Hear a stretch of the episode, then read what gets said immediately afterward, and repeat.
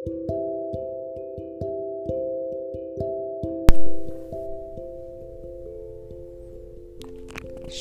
Bapak Ibu, Saudara-saudari semua.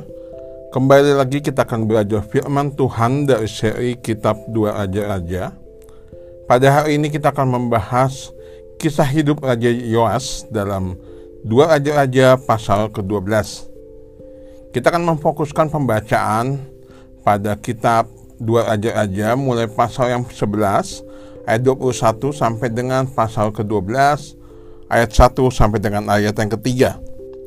Saya akan membacakan untuk kita semua. Demikian firman Tuhan. Pasal 11 ayat 21.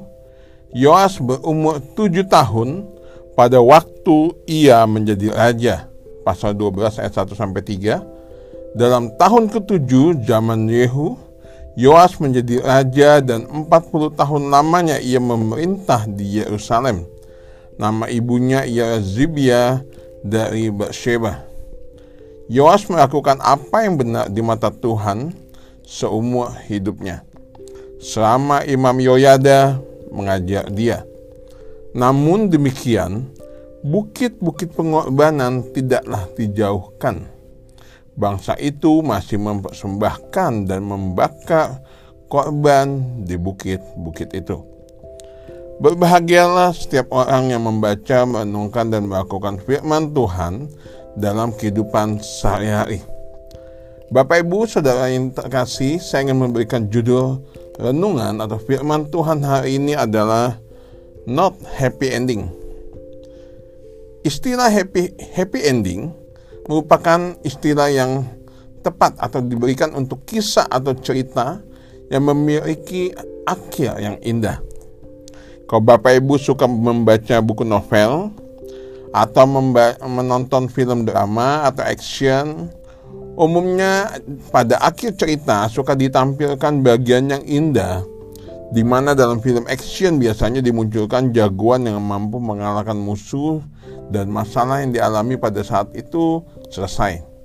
Atau dalam film drama dimunculkan tentang seperti hubungan percintaan tentang sepasang kekasih atau sebagainya yang akhirnya daripada kisah atau dari film yang ditonton itu menjadi indah. Akhir yang indah atau happy ending ini menimbulkan kesan bagi penonton atau pembaca bahwa kisah yang dibaca atau film yang ditonton merupakan kisah atau film yang bagus.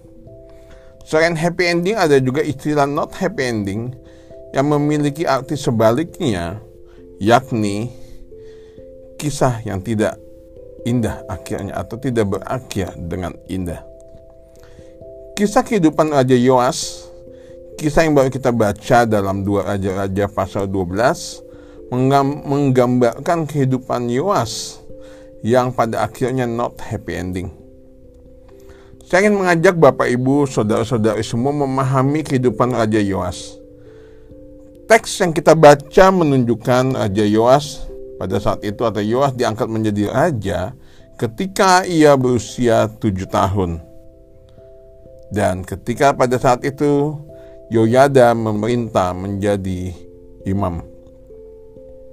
Pada masa kepemimpinan Raja Yoas adalah pada saat itu masa kepemimpinannya adalah 40 tahun. Namun yang menarik perhatian saya di sini adalah usia Yoas atau usia Raja Yoas ketika menjadi raja yaitu tujuh tahun.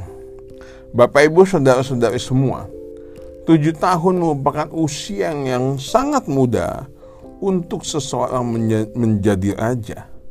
Namun hal ini terjadi pada Yoas.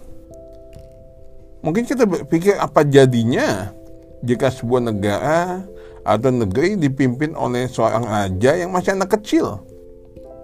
Kita akan berpikir jangankan untuk memimpin negeri, memimpin dirinya sendiri saja belum tentu bisa, termasuk dalam mengambil keputusan-keputusan untuk negeri yang dipimpin. Hal menarik lainnya, di pasal 12 ayat 2 dituliskan bahwa Yoas melakukan apa yang benar di mata Tuhan seumur hidupnya selama Imam Yoyada mengajar dia.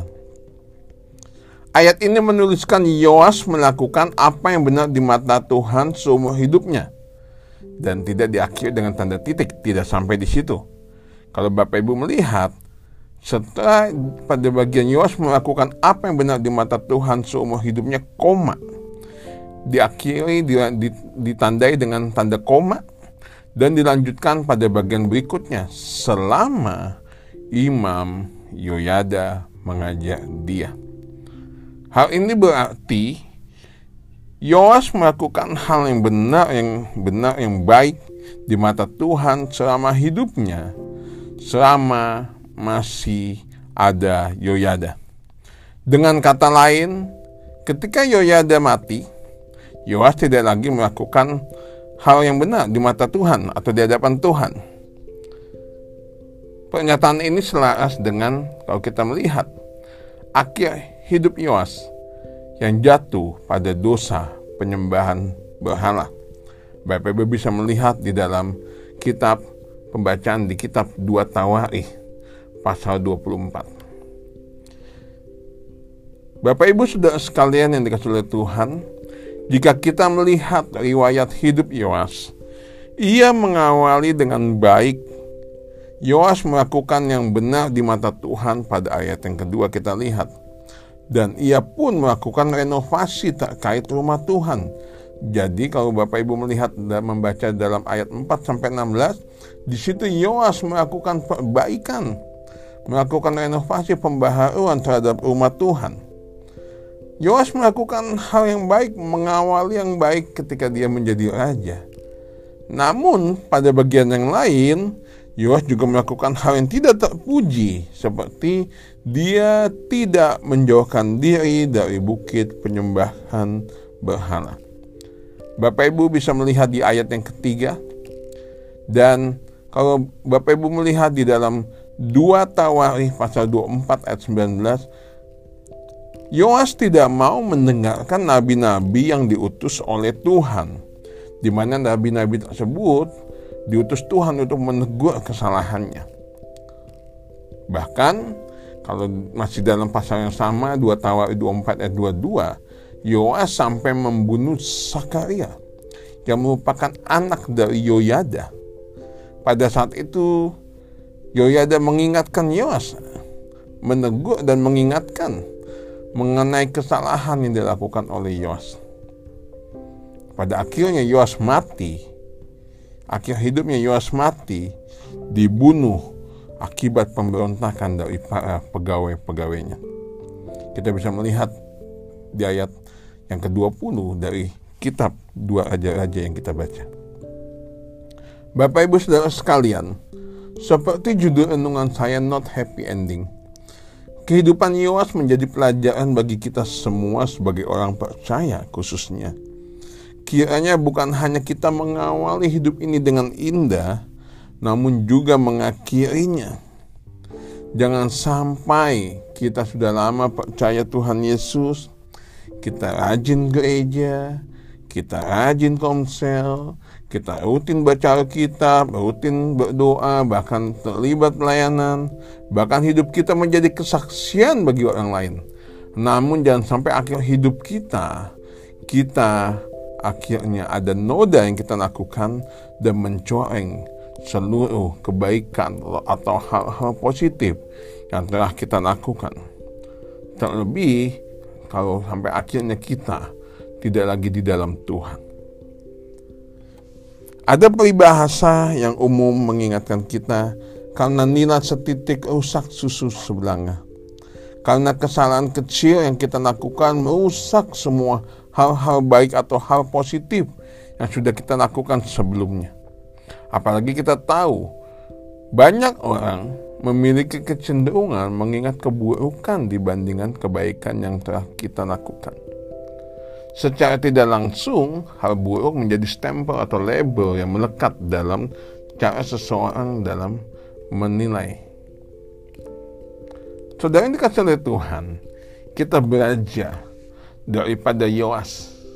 Jangan sampai di awal kita mengawalnya dengan baik, tetapi kita mengakhirinya dengan tidak baik. Kiranya Saya berdoa untuk Bapak Ibu Saudara semua.